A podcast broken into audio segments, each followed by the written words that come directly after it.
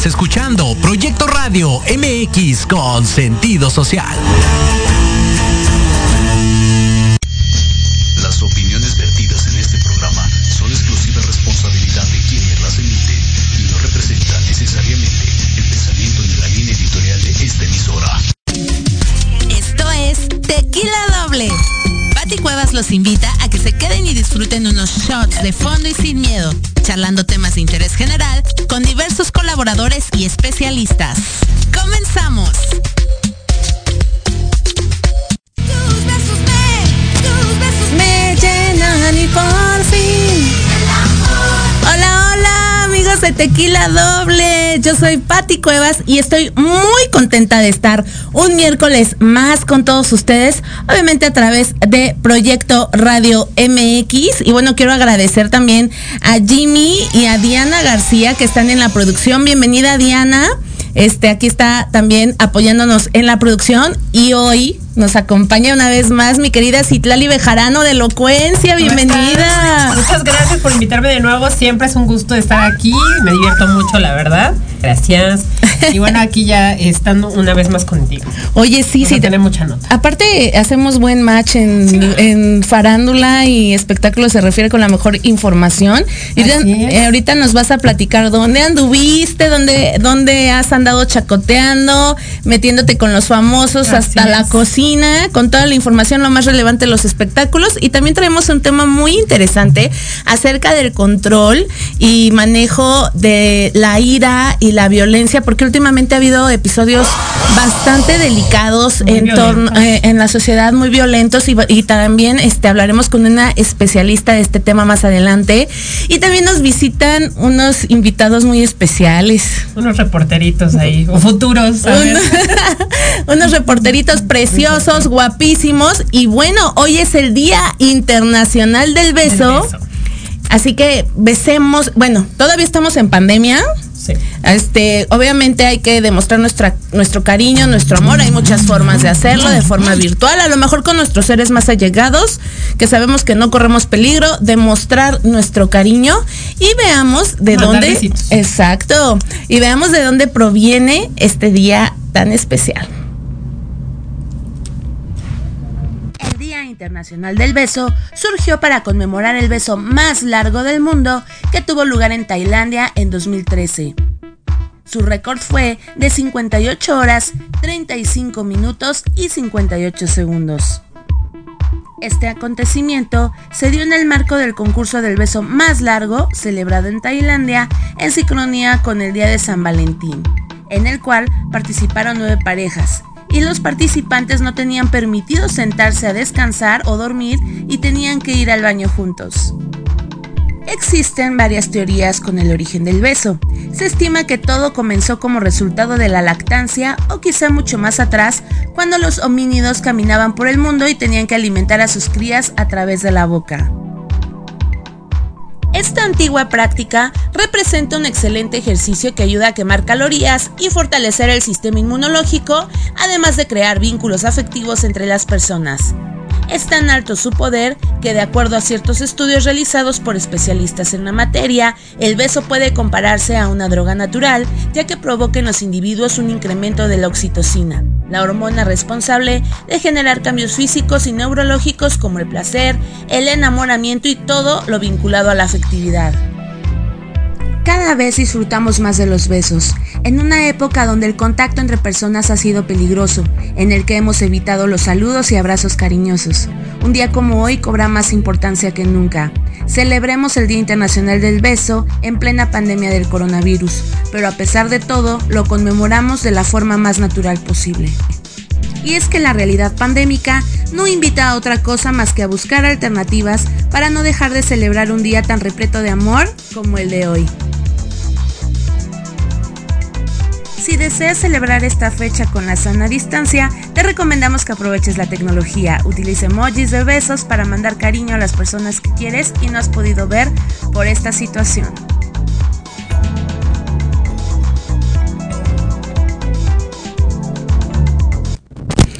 Así es, así que demostramos nuestro cariño, nuestro amor, no nada más hoy en el Día Internacional del Beso, sino todos los días de nuestra vida. Y bueno, les recuerdo que no dejen de visitar nuestras redes sociales eh, a través de Proyecto Radio M X, es doble u doble u doble u punto proyecto radio m x punto com. Ahí pueden eh, escuchar todas eh, la transmisión, todas las transmisiones de la programación de la estación.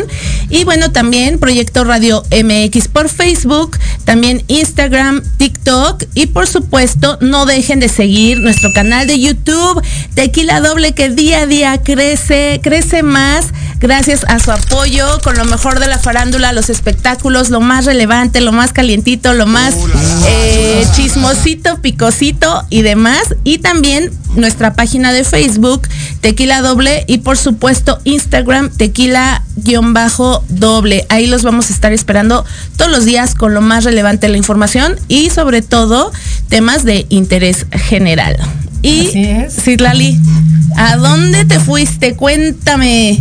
Te Fíjate fuiste que, ayer a una conferencia de prensa, ¿no? Sí, en efecto, estuvo muy interesante porque, bueno, esta ya es también, aparte de espectáculos, este es un espectáculo que ya va a otras masas, no como Bad Bunny, ¿no? Dicen por ahí. Uh-huh. Este también es con Isaac Hernández. Este es un bailarín profesional de ballet. Él ya ha tenido toda la experiencia del mundo. Fíjate que aparte es muy joven, pero ya saben que todos los bailarines de ballet pues empiezan muy jóvenes, ¿no? Claro. Y ha llegado tanto renombre que, bueno, pues ya ha participado pues con ballet de, de Rusia, Ucrania, entre otras opciones. Y ahorita viene a presentar Despertares, que es el show que va a traer precisamente aquí en México. Va a estar para el seis de agosto. Pero bueno, ayer ya hizo una conferencia de prensa en donde precisamente él comenta, eh, habló obviamente de lo difícil que fue para ellos pues ahora la pandemia, ¿no? Y que ellos siempre tienen que estar en forma. Dice que hasta adaptó su piso de su cocina, ¿no? Como un, un piso para ballet, para poder ensayar, para poder practicar. Y bueno, pues aparte de dar clases, y dio clases en línea. Okay. Y ahorita está muy orgulloso de regresar. Y bueno, pues ya es también Caras Conocidas. Para aquellos que no sepan, tiene una, una serie en Netflix. De hecho salió y alguien comentaba que se veía muy bien porque sale en desnudo. Entonces, por si quieren darse una, una vueltecita. De hecho, creo que tengo por aquí el nombre. Y Alguien Tiene Que Morir, de hecho se llama la serie. Ajá, Alguien Tiene Que Morir en Netflix. Y precisamente habló de esto, ¿no? Exactamente. No, y aparte, bueno, de lo que habló, que es lo que vamos a ver, eh, es acerca del conflicto que han tenido ahorita Rusia con Ucrania y cómo ha sido afectado pues también el ballet. Escuchemos lo que dijo Isaac Hernández. Hola Isaac, de este lado. Eh, ¿Qué piensas tú? Porque bueno, vienen invitados internacionales, ¿no? De, del veto que han tenido también algunas compañías rusas. Eh, hemos hablado, sí, has hablado ahorita acerca de la pandemia, de cómo ha repercutido también estos dos años en tener ballet, pero compañías ucranianas, rusas también, que pues, están allí, ¿no? Sin posibilidad de entrenar, de presentarse, de hacer gira, de, de presentarse. ¿Qué opinas tú de eso? ¿Y qué opinas también de tu despertar, de cómo te fue en tu despertar de, de, en el mundo televisivo, en estas series? ¿Qué tanto te aportó para poder presentar esta? Yo creo que es muy importante cuidar lo que el arte nos da como sociedad. Creo que nos da un vínculo que va más allá de, de decisiones políticas gubernamentales, de, de conflictos. Es lo que nos da la esperanza de que cuando el conflicto pasa, que hay una esencia humana que compartimos todos. Y, y creo que es muy importante para mí eh, que Despertares sea una plataforma para los artistas más destacados del mundo, y creo que eso no refleja un posicionamiento político, ni debería de reflejar un posicionamiento político. Y, y me gusta la idea de, de traer a, a estos dos grandes bailarines, porque llevo más de seis años tratando de que vengan a, a formar parte de Despertares, eh, Vladislav Lantratov y María Alexandrova, y, y me siento feliz de que, de que puedan estar aquí, de que el público mexicano puedan, puedan apreciar su, su talento. Creo que los, mis aventuras en la pantalla chica y grande han sido muy especiales para mí. Creo que Alguien Tiene Que Morir, una de las mejores experiencias creativas que yo he tenido hasta ahora fuera de los escenarios. Eh, me dio la posibilidad de, de hacer nuevos amigos, de conocer una industria, de la mano de grandes, grandes actores como Estanterio, como Carmen Maura, eh, como Cecilia Suárez, eh, dirigido de, de, un, de un creador mexicano que, que está tratando de llevar a nuestro país a, a, estos, a estos públicos tan diversos, y, y lo más importante para mí fue que me permitió llevar el ballet clásico a una plataforma como Netflix y poder hablar sobre, sobre el lugar del bailarín en, en, en la sociedad. Siempre es importante y siempre me ha parecido importante. Pues así las declaraciones de Isaac Hernández ayer en conferencia de prensa. Y bueno, cambiando totalmente de target y de tema, sí. Ayer estuvimos también en la conferencia de prensa de Laura Bozzo, quien regresa a los talk show aquí en México. Polémica, mujer, ¿eh? Muy polémica. Y bueno, pues esto eh, se suscitó el día de ayer en conferencia de prensa. En Grupo Imagen regresa Laura Bozzo con el programa Que Pase Laura. Y evidentemente le cuestionamos si siente así como competencia con Rocío Sánchez Azuara, sí, sí, sí, quien regresa a T V Azteca. Entonces, pues yo creo que va a haber mucho de qué hablar próximamente con estos, con estas dos eh, grandes conductoras, grandes eh, este, mujeres, y pues veamos qué es lo que respondió la señorita Laura. ¿Qué significa para ti? La ventaja diferencial de Que Pase Laura con este formato que también ya sabemos que traía Rocío Sánchez Azuara. ¿Qué opinión te merece, pues, este, a lo mejor que puedan surgir tipo de comparaciones?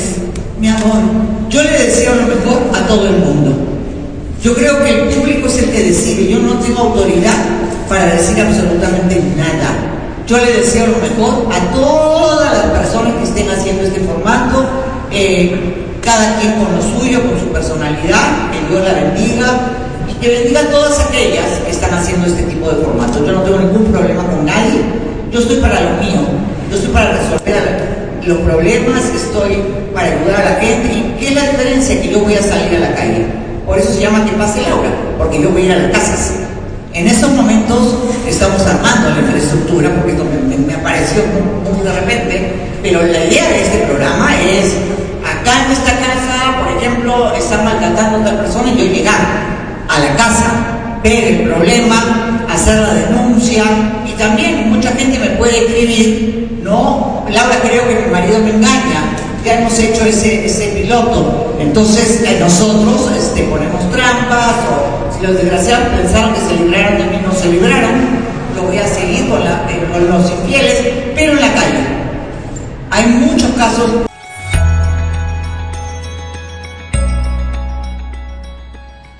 Pues así, así las palabras de Laura Bozzo, quien estrena Talk Show Que Pase Laura el próximo dieciocho de abril. Va a estar muy interesante, ¿eh? Ya sé, ya sé. Va a crear polémica, porque aparte entra a la casa de los famosos, se, se barajea mucho su nombre. Y bueno, es momento de ir a un corte, regresamos. Esto es Tequila Doble. En Proyecto Radio M X, tu opinión es importante. Envíanos un mensaje de voz vía WhatsApp al cincuenta y cinco, sesenta y cuatro dieciocho, ochenta y dos ochenta con tu nombre y lugar de donde nos escuchas. Recuerda, cincuenta y cinco, sesenta y cuatro dieciocho, ochenta y dos ochenta. Ahora te toca hablar a ti. ¿Has pensado cómo vivirás en tu vejez? Que no se te vaya la vida planeándolo. Invierte una hora de tu tiempo escuchando Proyectando tu Futuro, todos los miércoles a las cuatro de la tarde por Proyecto Radio M X, con sentido social.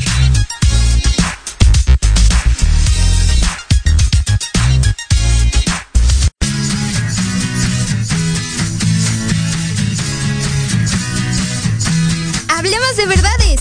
Sí, sí, hablemos con Edith. Confesiones, consejos, risa, diversión y entretenimiento te esperan en tu programa Las Netas con Edith, todos los miércoles a las tres de la tarde por Proyecto Radio M X, con sentido social.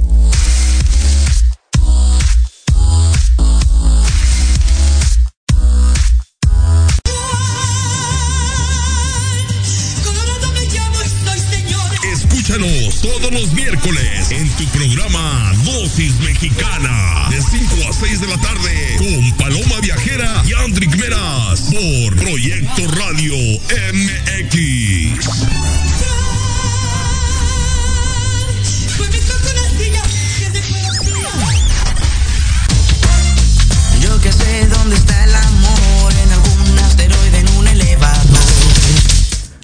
tumbado en un sillón.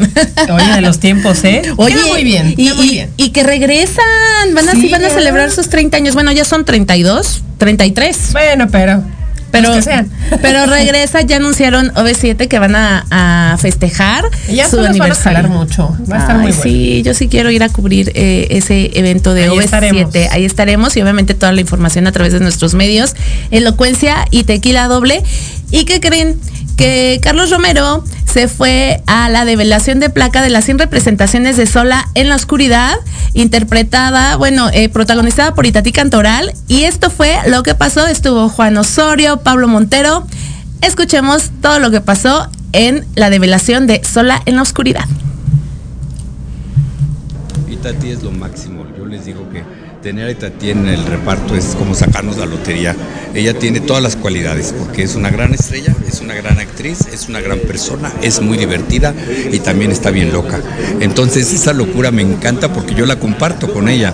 Entonces nos divertimos, nos reímos, nos peleamos, de todo pasa, ¿eh? De todo. Y pues muy afortunada, sobre todo porque estoy muy bendecida de interpretar una mujer como Coquito. Oye, te quitas. Muy bonito, como, como ha sido la primera, la verdad es que no hemos parado de, de grabar en ningún momento, entonces... Saludos.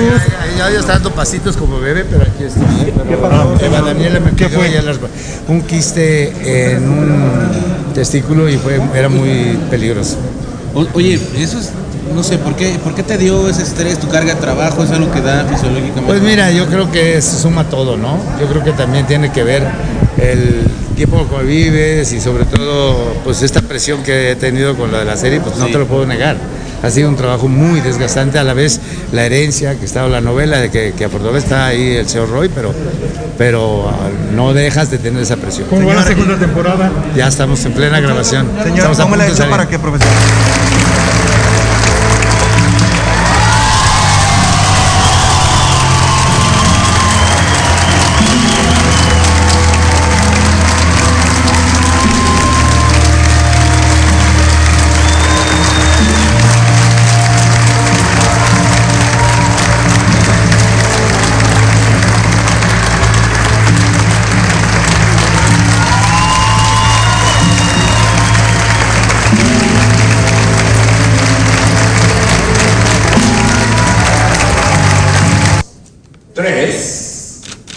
Ustedes, la ahora sí, ahora sí. Conocer este personaje a las mujeres ciegas, a las mujeres que tienen poca visión, a los halcones y a todas las mujeres del mundo para dedicar mi trabajo muchas veces.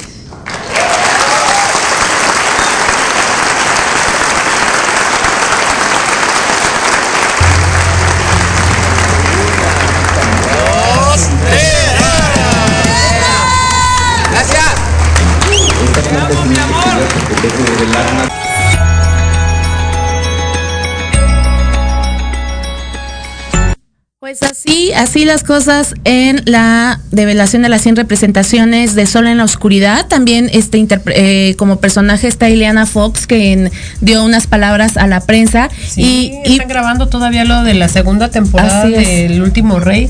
Así es. Y oye, aparte fue una presentación, bueno, fue un evento muy polémico porque estuvo el elenco de, de la serie no autorizada. Dicen ilegal en un programa, hijo, de la serie ilegal, no, no autorizada, no, de don Vicente Fernández, que en paz descanse. Entonces, bueno, Pablo Montero no quiso dar declaraciones a la prensa, huyó. Este, Juan Osorio sí, hace unos días eh, vimos que estaba hospitalizado y todo sí. El mundo nos preguntábamos, ¿pero por qué? ¿Qué pasó? ¿Por qué está en el hospital? Pues sí, porque lo acabamos de ver muy bien. Exacto. Y de repente sale hasta el hospital, pues sí, nos extrañó. Sí, postearon una fotografía de él en el hospital en sus redes sociales. Mismo, exacto. exacto. Y bueno, pues ya nos aclaró el punto, eh, qué fue lo que sucedió. Tiene, eh, fue un, un tumor, un, un quiste benigno, un afortunadamente. Bueno, ya fue tratado y nos dio gusto verlo también en esta eh, develación.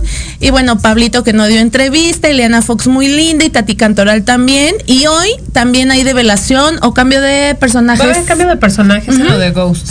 Que de estaba Ghost. También este Paulina Goto y va, inter, este, va a cambiar con esta niña. Pero va a tener nuevo elenco. Bueno, vamos a tener toda la información a través de nuestras redes de Elocuencia y Tequila Doble, porque hoy también hay eventos de Ghost. Sofía Tovar. Las, ah, Sofía Tovar. Y va también va a estar de invitado Carlos Fonseca, y van a estar Norma Lazareno, José Eduardo Derbez, ah, okay. no se lo pierdan, y va a estar Mauricio Salas. Así es. Van a estar como padrinos. O sea que tenemos chamba al rato. Exactamente. Todos los detalles a través de nuestros medios, ya saben, Elocuencia Tequila Doble, Ghost, La Sombra del Amor, eh, protagonizada por, por Paulina Goto. Dice Carlos, yo no la he podido ver, tampoco, pero dice que, que está increíble, que trae una gran producción, y es que Morris eh, Gilbert es sí, un sí, gran productor, sí. es uno de los mejores productores que tenemos en México, al igual que Alejandro Gou. Ahorita y están bueno. trayendo muchas cosas de Broadway, y uh-huh. de hecho ha estado pegando allá, y es por eso que ahorita están trayendo las megaproducciones. Digo, tienen todo la, la, el respaldo de Ocesa Teatro, que ahora es Mejor Teatro. Así es. Entonces, la verdad, no se la pierdan, si pueden ir a verla. ¿Y qué tal la producción que acaba de traer Alex Gou de Charlie and the Factory Chocolate, o and the Chocolate, Chocolate sí, Factory? Chocolate Factory. No inventes, está... increíble, solo fueron cuatro funciones, una, una muy breve temporada, sí, pero fue traída directamente desde Broadway. Así Entonces es. Broadway llegó a México, no hubo necesidad de ir nosotros, y, y qué bien que también Alejandro Gou apueste a este tipo de producciones, pues para que podamos disfrutar del buen teatro. Obviamente pues fue una puesta en escena totalmente en el idioma inglés. inglés. Eso es a lo que iba, fíjate. Exacto. Que hay, había gente que comentaba que por qué en inglés y estaban en México. Uh-huh. Pero ya lo explicó también este Alejandro Gou, que dijo, a ver, yo me traje la producción original de Broadway. O sea, traen a los artistas que están actuando en Broadway para eh, traerlos aquí a México, por eso es corta temporada.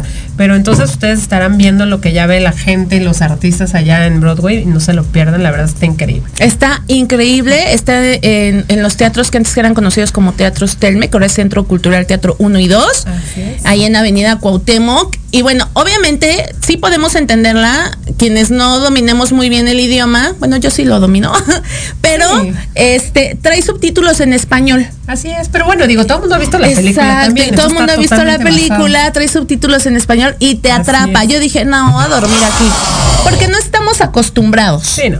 Pero de verdad es una puesta en escena que los va a atrapar al cien por ciento.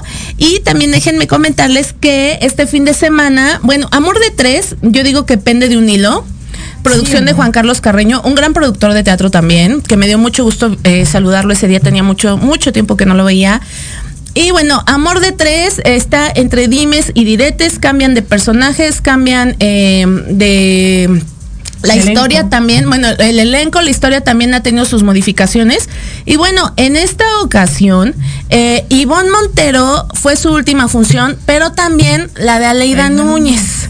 Y les vamos a platicar que entre Ivonne y Aleida hay como que todavía pleito por este tema de que, de que Ivonne no fue coronada reina del, mari- del mariachi y Aleida sí, y, y todavía traen rencillas, entonces pues no fluyeron, como todas unas profesionales. Dice Latin que en el escenario sí no hubo problema, pero... Fuera pues, de él. Pues fuera de, no. e Ivonne dice todo lo contrario, inclusive que hubo insultos arriba del escenario. Muy Escuchemos. Fuertes. Wow, qué increíble, la verdad es que se me hizo rapidísimo. Este, bueno, sí, yo pensaba que todavía regresando de vacaciones de Semana Santa, que vamos a vacacionar, iba a regresar con algún par de fines de semana más, pero parece que ya no. Entonces, pues nada, es mi última función ahorita, esta de las diez de la noche, hoy, así que a darle con todo este gran proyecto. Realmente las cosas no subieron con Aleida y pues no terminó nada bien. Pues sí, no, digo... Sin, sin comentarios. No, era algo, algo que venía ahí suscitándose y que bueno, se abrió por, por, un, eh, por un infortunio mío de haber comentado algo que se venía gestando de tiempo atrás y que, y que no era un solo comentario que había yo hecho, sino que lo comentábamos todos en la compañía y finalmente pues las cosas caen por su propio peso y nada, pues así, así sucedieron. ¿Por la que se salió Aleida? ¿Por qué no hubo química contigo? No, no, no, para nada. No, fue un proceso complicado. Y este y la compañía decidió decidió este darle las gracias. ¿Qué complicado por indisciplina de ella? No, no, no te voy a dar detalles, mi amor, porque sí, en algún momento me preguntaron que cómo era trabajar ahí y yo dije que tenía un estilo de trabajar que yo no compartía, pero que respetaba y no lo voy a mencionar porque no lo hice, nunca lo abrí, la verdad es que yo nunca lo dije a cámara como tal. ¿Pero qué profesionales? Porque el escenario se veía bien. Fíjate que, bueno, más o menos. O sea, en realidad yo he tratado de siempre ser muy respetuosa. De repente sí, ya en escena la señora ya me estaba diciendo puta, ya me estaba diciendo envidiosa y demás, que yo así, ay, Dios mío, no, eso no viene en el texto. Pero bueno, es su estilo. Y yo me, me atuve a mi guión, a mis textos, y yo trabajo. Mira, yo la verdad me quedo con lo mío, yo seguí en la obra. Si ella este, ya no estuvo por obvias razones, no fue decisión de ella, fue decisión de la compañía, fue decisión de nuestro director, pero era que ya era algo que se venía ya arrastrando de tiempo atrás, pero de tiempo atrás desde un principio. Entonces hemos guardado, hemos, fuimos muy prudentes, fuimos muy respetuosos, pero llega un momento en que, en que ya eso revienta porque tiene que reventar. Pues así el pleitazo entre ambas, entre Aleida Por e Ivonne Dios. Montero. Y bueno, esas son las declaraciones de Ivonne. También falta esperar las de Aleida. Pero por palabras de Ivonne, el productor Juan Carlos Carreño le dio así las va. gracias a mi querida Aleida Núñez. Y bueno, Ivonne se va a la casa de los famosos, que también ahí yo creo que va a armar polémica, oh, mi querida Ivonne. No lo dudo. Exactamente. Y quien también... quien también sigue, este, causando, sigue causando polémica, pues ahora es la novia de Alfredo Adame, quien en el lugar de Aleida. Ah, por cierto, Ivonne Montero quiere que su lugar lo ocupe Alma Cero. Fíjate. Dice que Alma Cero ha estado en pláticas, entonces a lo mejor próximamente vamos a ir a ver el trabajo de no, Alma Cero en Amor de Tres. También teatrales de Alma Cero, entonces sí, yo creo que hace un buen match. Exactamente, y bueno, mm. escuchemos a Magali, quien también está dispuesta a intervenir para que se reconcilien Alfredo Adame y, y sus sí. hijos. Al principio lo pensé tres segundos y dije, sí, va, me he hecho este toro. Y véanme. ¿Cómo fue la química con Latin, Magali? Cuéntanos. Pues es que ya con Latin ya tenía los besucos y todo por hacer eh, Marta, en el papel de Marta. Pero aquí es diferente, porque aquí ya son golpes, ya, ya son varias cosillas que van a ver en escenario. Alfredo nos comenta que tu experiencia como actriz no es así como que mucha, que te estás empezando a preparar, vas a tomar clases. ¿De qué forma te apoya Alfredo en estos momentos? En todos los sentidos. Tan solo el estar aquí para mí es un gran regalo. Y bueno, obviamente prepararme todos los días. Es que en esta profesión hay que estar de aquí para allá y tocar puertas por todos lados. ¿Cómo estás toreando, perdón, cómo estás toreando las críticas eh, pues del escándalo que acaba de pasar con Alfredo, que tú estabas presente? Mucha gente dice que lo cortes, que porque aventó la silla y te empujó. ¿Cómo, cómo ahora lo apoyas tú ante todo este escarnio que se está haciendo en las redes respecto a ambos, ¿no? Porque tú estabas también presente. Claro, mira, esos comentarios los dejo a un lado. Los buenos los agarro y, y, y los analizo y digo, ay, qué padre, porque qué bonito es la gente que te dice, ay, mira, ustedes no hagan caso, sigue con el amor, esto y lo otro. Los que me dicen puras jaladas, la verdad es que... ¿qué les hago? Magali, pero ¿te espantaste cuando empezó el zaparrancho? ¿Te sacaste de onda? Claro. ¿Qué pensaste claro, que iba a pasar? Sin mentirles, me comí un bolillo. Se los juro. O sea, sí fue algo que... ¿Por el susto o por el ataque del corazón? Por el susto, porque por todos lados yo dije, hasta ahorita me va, me va a llover una silla, algo, ¿no? Entonces... O sea, sí pensaste que te ibas a lastimar. Pues no tanto, más bien estaba preocupada por Alfredo que lo lastimara. Lo vi dos veces caer y dije, entonces no sabía si...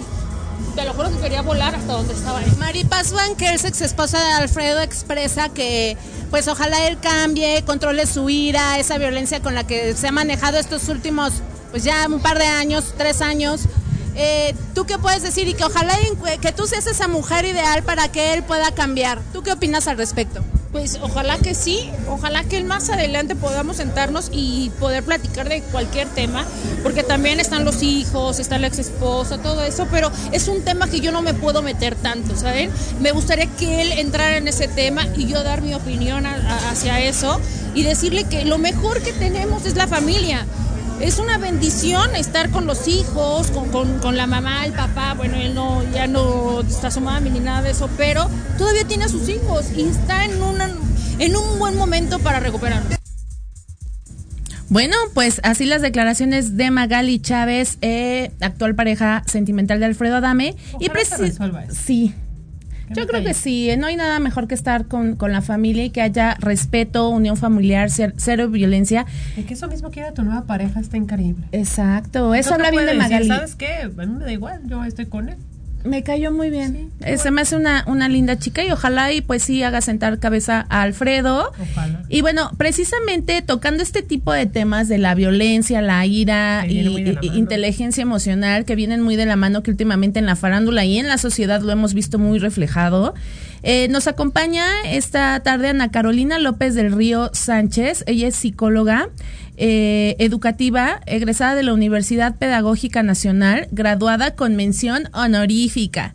Y bueno, posteriormente realizó la maestría en psicología clínica en el modelo integrativo personalista. Desde muy temprana edad eh, ha trabajado dando consulta y como psicóloga escolar en distintos colegios, atendiendo problemas de aprendizaje, trabajando también con personas con discapacidad, además de atender también clínicamente las distintas situaciones emocionales, principalmente con niños y adolescentes, temas de duelo, ansiedad, depresión, autolesión, entre otros. Y bueno, también fue directora del Departamento de Psicología y actualmente labora en el Colegio Internacional de México en la sección de secundaria, además de dar consultas privadas. Bienvenida Ana Carolina López Bienvenida. del Río Sánchez. Hola, muchas gracias. Muchas gracias, aquí con mucho gusto de estar con ustedes. Oye, me encanta la idea de que puedas compartir tus conocimientos a, a nuestro auditorio de Tequila Doble, de Proyecto Radio M X y a quienes se vayan sumando día con día posteriormente a ver esta entrevista.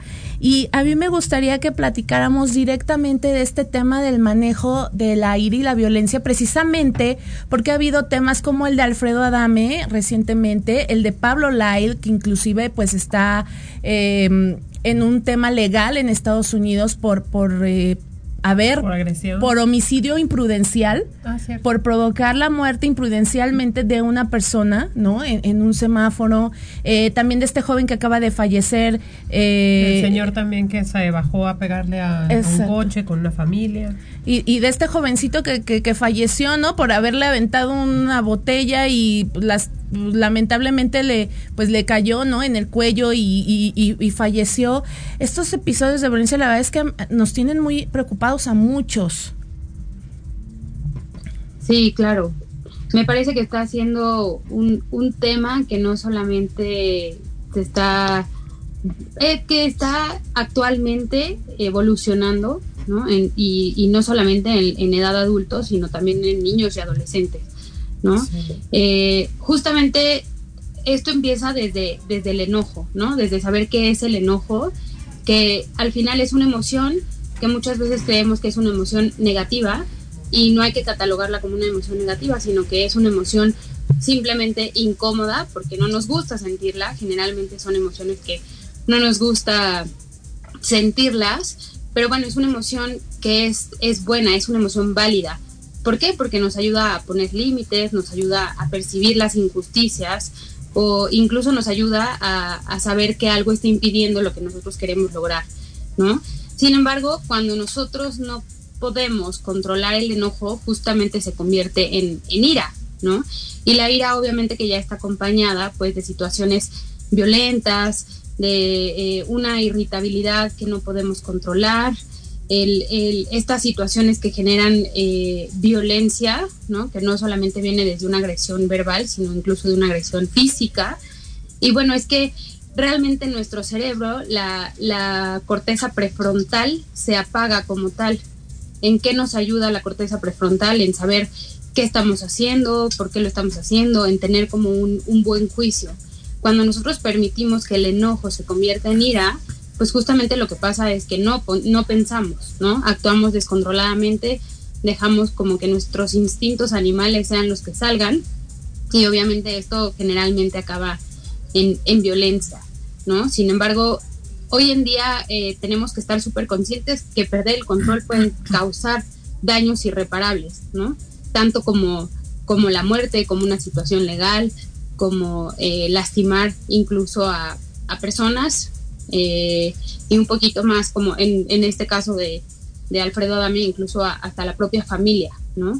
Entonces justamente el, el, el punto de del manejo de la ira es súper importante hacer conscientes que, que, que es algo que tenemos que aprender a manejar, no es algo que no sepamos, eh, tenemos que aprender a manejarlo, ¿no?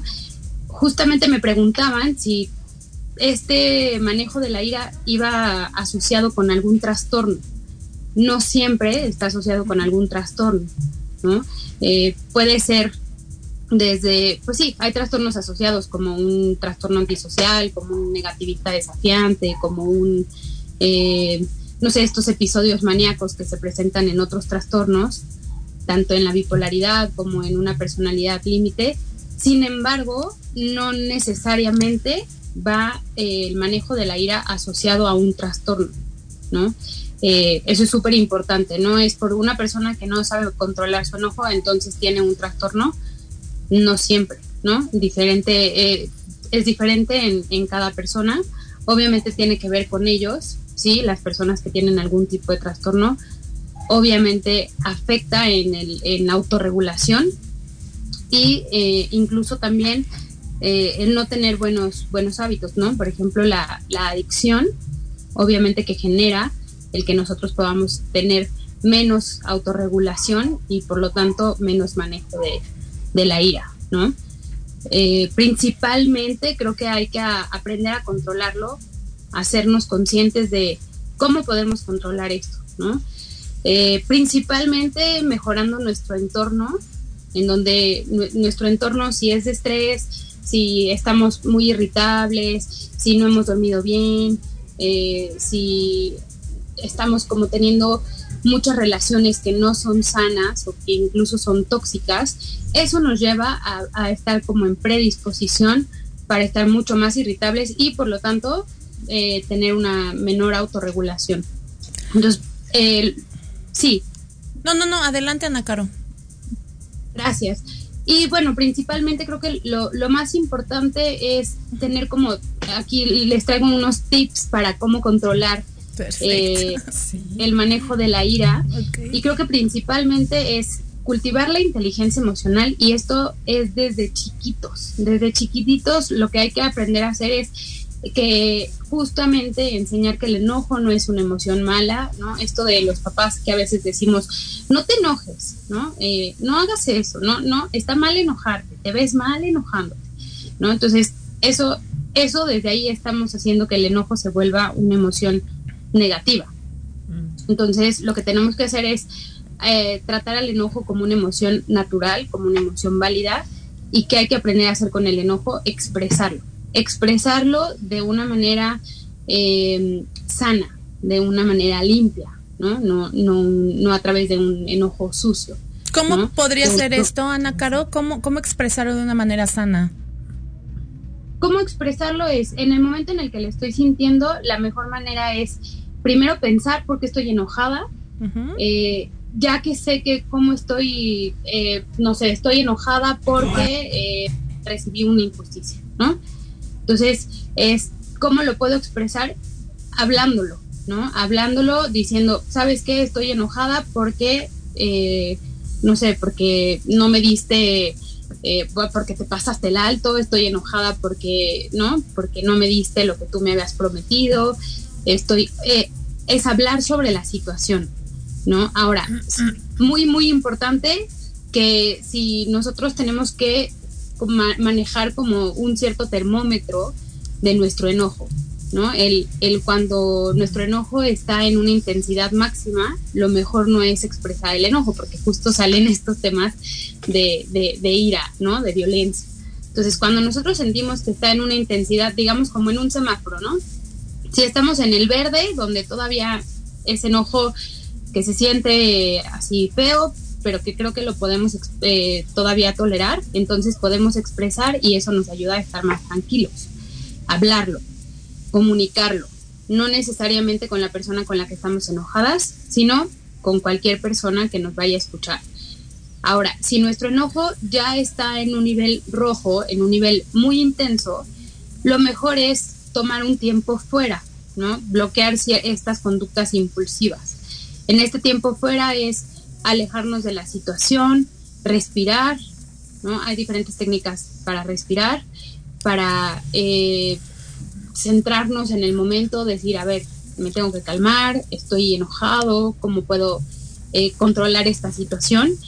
Y una de las formas que tenemos que también eh, pensar es, el enojo no se siente solo en la mente, sino se siente en el cuerpo. Nosotros podemos percibir el enojo, ¿no? Como, como este superhéroe Hulk que se va convirtiendo en verde, ¿no? Y que se va poniendo así eh, de color, que se va sintiendo en el cuerpo. Claro, el enojo se siente, se te, se te aumenta el ritmo cardíaco, te, te dan ganas de apretar los puños, tu tensión muscular Eh, aumenta, sudas, adrenalina, se te hace nudo en la garganta, uh-huh. ¿no? Entonces es una manera de, de, de también saber que ya llegó el enojo a una intensidad máxima y que entonces necesito un tiempo fuera, ¿no? Entonces básicamente los tips es, cuando esté en una intensidad alta, mejor darte un tiempo fuera para que puedas bloquear esas conductas impulsivas, eh, respirar, reflexionar, pensar en el momento. Y eh, cuando está en un enojo todavía, digamos, verde, en un enojo donde todavía puedo expresar, comunicar lo que me está pasando, cómo me estoy sintiendo, se vale sentirme enojado, ¿no? Y para disminuir la intensidad, lo, lo único importante, no es tan fácil, pero es pensar en otras alternativas. Ok, sí, sí pasó esto de esta manera, pero pensar de otra manera, porque cuando estamos en ese momento, nuestro pensamiento generalmente es catastrófico, ¿no? Es horrible lo que me está pasando. Entonces, pensar de otra manera. Perfecto, Ana Caro, me encantan estos Muy tips, buenos consejos. Me encanta tu explicación del control de la ira, de la violencia, y me encantaría, por favor, que nos compartas tus redes sociales para que podamos este pues seguirte, ¿no? Más de cerquita. Gracias. Sí, estoy en, en Instagram como meta-morfe, con meta con T H, morfe con P H. Perfecto. Muchísimas gracias, Ana Caro, y espero gracias, que no Ana sea la, la última vez que nos compartas tus conocimientos en Tequila Doble. No, al contrario, gracias por la invitación. Gracias una, a ti. Un abrazo, Ana Caro, gracias por todo. Gracias, Val. Bye. Bye. Y bueno, es momento de ir a un corte, esto es Tequila, Tequila Doble. Regresamos.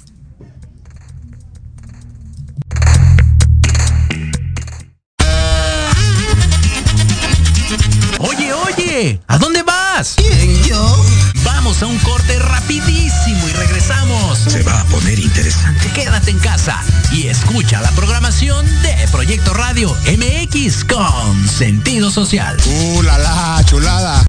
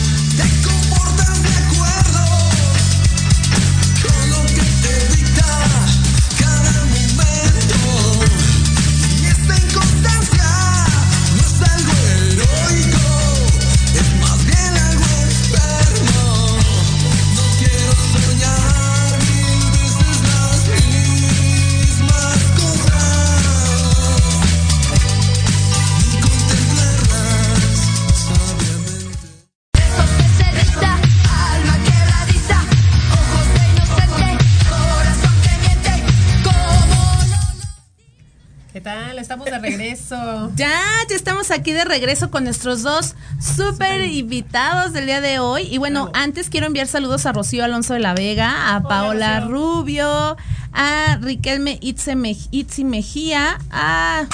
Espérenme que ya no alcanzo a ver. Azael eh, Hernández, Ana Fernández, Silvia Garcés. Eh, bueno, muchísimos, muchísimos saludos, saludos el día de hoy. Muchas gracias por, por conectarse. Y eh, Jimmy, aquí me parece que se cortó la señal. ¿Sí tenemos señal por Facebook Live? Porque aquí en aquí ya no me aparece sí, nada en la aparece pantalla. Un poco parada. Seguro. Ok. Bueno, también a Ana Fernández. Eh, bueno, que le dice a Ana Caro que la quiere mucho. Jimena Campos, felicidades a Ana Caro. Liz Rodríguez, qué buena sección de la explicación acerca de la ira. Bueno, mu- Riquelme Itzi Mejía, qué padre tema, eh, Carito. Y bueno, muchísimas gracias a todos los que se han conectado. Y bueno, pues ya tenemos aquí a nuestros pequeños invitados, invitados el día de hoy. Es que miren, ya empezaron las vacaciones de Semana Santa, los chiquititos están en la escuela y hoy decidimos traerlos, este, a ver, que, que se presenten ellos, porque, a ver, aquí tenemos a... Sebastián Pabletti Cuevas. Eso, ¿y acá? A Axel Arón Bejarano. Eh, eso, bienvenidos chicos, ¿están nerviosos o qué? Yo los veo muy inquietos. No anden ahí jugando con los micros. Ya estoy un poco nerviosa. ¡No se pongan nerviosos! No se pongan nerviosos, ¿ya oyeron? No okay. Hay nada que se los coma aquí.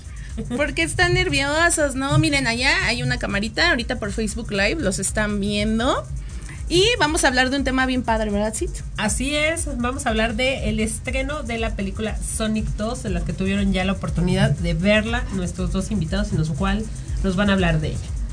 Y en particular nosotros tuvimos la oportunidad de acudir a la estreno, de hecho a la premiere y la alfombra multicolor de esta película, de la cual nos va a hablar también Axel, primero sí, que nada. Sí, este, sí me gustó la, la película. ¿Pero qué viste de la, de, la, de la alfombra multicolor? ¿Qué pasó ahí?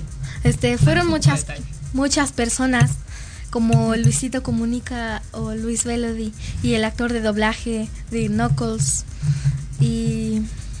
Me firmó, sí, y me firmó también eh, este el, el póster. Fueron mm. varios influencers, fíjate que eh, estuvo también Rulés, que son muy famosos, estuvieron Lemongrass, eh, bueno, hay varios TikTokers, y entre ellos también Luisito Comunica, que es el que le da la voz a eh, pues este erizo azul, ¿no? Que es, ¿cómo le dicen? De... Sonic, el justiciero azul. El justiciero azul, exactamente. Ya que nos hablen un poco aparte de la película. ¿Qué les pareció? Así que te fuiste, Axel, a la alfombra multicolor de Sonic, estuviste trabajando el fin de semana con tu mami. Eh, eso eso a mí me parece increíble. No fue la semana pasada, ¿verdad? Sí, la... sí fue de este domingo. Ajá, anterior, sí. Exactamente. Y bueno, y ahorita que son vacaciones, este, pues ya aprovechamos para... Eh, también que Sebastián fuera a ver ayer la peli. Yo fui, fuimos ayer con su mamá a verla y la verdad es que a mí me encantó. Se me hace una película que tiene un gran mensaje, con una gran producción. El personaje de sí. Jim Carrey está increíble. Está sí. increíble, ¿no? Jim Carrey siempre en esos personajes es garantía. Así es, esa parte es como un villano muy, muy este... Que da ternura. Un villano que da ternura, un villano muy... Eh, muy peculiar también. Muy peculiar, exactamente, esa es la palabra. Y muy chistoso. Exacto. Sí. La verdad es que sí. Y pero a ver, Sebastián, ¿a ti qué fue lo que más te gustó de Sonic? ¿Por qué recomendarías ahorita que los niños fueran a ver Sonic dos, la película? Eh, porque habla de la familia, de la amistad y que no tienes que ser malo con las personas porque algún día puedes necesitar de ellos y pues a lo mejor no te quieren ayudar porque tú fuiste malo con ellos. Ah, mira. Es un buen mensaje. La verdad es que sí tiene mensaje, sí tiene mensaje Sonic dos. Sí. A mí me llamó mucho la atención este valor de la familia. Ay, sí, muy importante, porque de hecho el erizo azul por eso se queda en el planeta Tierra para defender lo que ya considera su familia uh-huh. y ahora los nuevos personajes con sus, sus amigos. Y, y además cuando están como en un momento así ya súper crítico, que, que, que Sonic les dice, no, pues es que váyanse, y, y, y dicen, no, o sea, tenemos que estar todos juntos porque somos una gran familia y que deciden Quedarse, Quedarse juntos, ¿no? Ahora sí que esperar el peor momento, el, el escenario más trágico, pero bueno, pasan cosas y bueno, no se las vamos a contar obviamente, ni tampoco el final. Cero spoilers. Cero spoilers, Cero spoilers. Pero este sí pasa algo ahí muy importante en la película. Y respecto al valor de la amistad, efectivamente, como dice Sebastián, no hay que tratar mal a las personas porque realmente no sabemos cuándo necesitemos de ellas, ¿verdad? Exactamente. Sí. ¿Y qué más, Sebastián? A ver, platícanos. Y también me gustó mucho la parte donde Sonic que evoluciona como Dios ah. para salvar a su familia. Ah, ok. Exactamente. Oye, pues, pero ¿qué nos puedes contar? Porque sabemos nosotros que también eh, Sonic viene de eh, los videojuegos, ¿es cierto? Sí, este tiene muy, una saga muy grande de videojuegos desde... desde principios de los noventa y fue una revolución sus videojuegos en ese entonces porque no se veía y también compitió con, con Nintendo en ese tiempo para ver quién compraba más o ganaba más también. Oye, y por ejemplo, ¿los fanáticos de la saga van a quedar contentos con estas dos películas? Bueno, ahora con Sonic dos, la película. Sí, yo creo que sí se van a, les van a, les va a gustar mucho. Porque aparecen nuevos personajes que sí son icónicos de la saga. También vemos a... al doctor Eggman. Ay, que no se escucha. Sí. ¿Ya? Ok. Al doctor Eggman pelón como los videojuegos y su bigote todo picudo. Como más icónico, ¿no? Sí, eh, más apegado al videojuego. También su nave blanca de, de todos los videojuegos y series. Excelente. Ay, no, pues todo un experto. Oigan, ¿y creen que haya tercera Sonic tres? Eh, sí, sí, porque creo que en el final pusieron no, como... No cuentas los spoilers. No, no, no. Nomás tú dices sí o no. Porque pusieron como una tercera parte. Un como, avance. Como sí. un avance de la próxima película, que sería la Sonic tres. Además, los productores ya están trabajando en esa. Exactamente. Ay, dato curioso, fíjate, que también están viendo si podían llevar a cabo eh, también en, en vivo la de Mario Bros. Pero bueno, ahí sí por cuestiones legales de algunos de los personajes, porque tienen todo un mundo, pues no se ha llevado a cabo, pero quieren, eh, o sea, dato curioso, que quieren incorporar entonces a Mario Bros. Con Sonic, el mismo productor en, en la película de... de Sonic. Órale, o sea, es como el videojuego que aparece al final de Sonic dos, que es como la cortinilla que aparece como un videojuego. La verdad es que yo no sabía que existía un videojuego de Sonic. Aquí los expertos los ya expertos. nos dijeron que sí. No, el live action, que es lo que llevaron ahorita Sonic, que es videojuego, a la película. Ajá. Es lo que quieren hacer con Mario Bros. Sin embargo, el mundo de Mario Bros tiene demasiados personajes que sí va a ser un poco complicado por derechos, que los pueden llevar todos a la pantalla en live action. Entonces, lo que quieren hacer es que ahorita el productor de Sonic eh, vaya a traer a lo mejor nada más a Mario Bros. Que se, que se encuentre con Sonic. Okay. Yo, yo diría que estaría mejor de que Mario se encontrara con Luigi, se hicieran amigos, sí, y que Mario y Luigi en, se encontraran a Sonic y de ahí se hicieran amigos y los amigos de Sonic pensaran de que estarían... que eran malos y los destruían y nunca morían porque pues eh, tenían superpoderes. Órale, ¿eh? Pues suena muy bien, ¿verdad? Esta explicación. ¿Y cuál fue tu personaje favorito? A ver, para, para que platiques allá, porque nos están viendo por Facebook Live también Sebastián y Axel. ¿Cuál es su persona? ¿Cuál fue tu personaje favorito de Sonic dos? Eh, dos. Sonic. Sonic. El mío y fue Tails. También a mí Tails y Tunkles. Ay, no, pues. ¿El tuyo cuál fue? El doctor Rickman. El doctor personaje que hace Jim Carrey es muy bueno. Sí, yo sí, también, también creo que me quedaba con Sonic y con, con el doctor Rickman. Sí, porque los productores le dieron este libertades de actuación, que, que improvisara más con los con cómo se moviera y, y lo que dijera. A mí a mí lo personal me encanta Jim Carrey, entonces sí creo que va a estar en muy buen personaje. Oigan, pues muchas gracias, chiquitos, gracias por acompañarnos, que, que en estas vacaciones nos hayan acompañado. Rocío Alonso les dice, hola pequeños, les mando besos, oh, sí. les manda saludos, también Silvia Garcés, Julio Pauletti también está conectado. Bueno, muchísimos, muchísimas, muchísimas gracias por acompañarnos gracias. en una emisión más de Tequila Doble. Y bueno, pues ya llegamos al final de, de este programa el día de hoy. Gracias, Gracias Citlali. por acompañarnos. Gracias también por la invitación. No se pierdan también información en Elocuencia. Vamos a estar en Facebook, YouTube, Instagram y TikTok. Claro, gracias. Y también no dejen de seguir las redes de Tequila Doble, de Proyecto Radio M X. y por supuesto con toda la información más relevante de la farándula, los espectáculos, temas de interés general. Y bueno, despídense, chiquitos. Hasta luego. Hasta luego, nos vemos. Despídense. Con besos. Gracias por habernos acompañado. Esto fue Tequila Doble. Y recuerden que tenemos una cita todos los miércoles en punto de las doce del día, aquí en Proyecto Radio M X punto com. Hasta la próxima. Goodbye.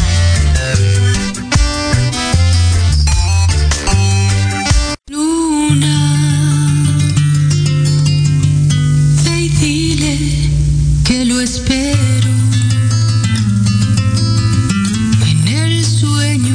Aquel verso que le haga recordar.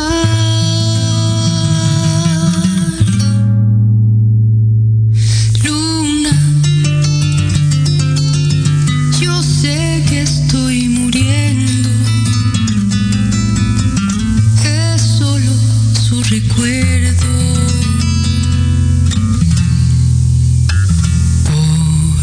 ¿Quién vivo?